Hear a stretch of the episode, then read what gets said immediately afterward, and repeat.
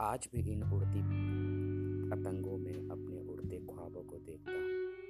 सपनों को आसमान तक ले जाने वाली डोर में जज्बात को पिरोता हूँ। खींचता हूँ, तानता हूँ, मगर उड़ा नहीं पाता। शायद आसमान को मेरी मुराद हल्की लगती है। मुझे इल्म रहता है कि मेरे जज्बात तार तार नहीं होंगे, मगर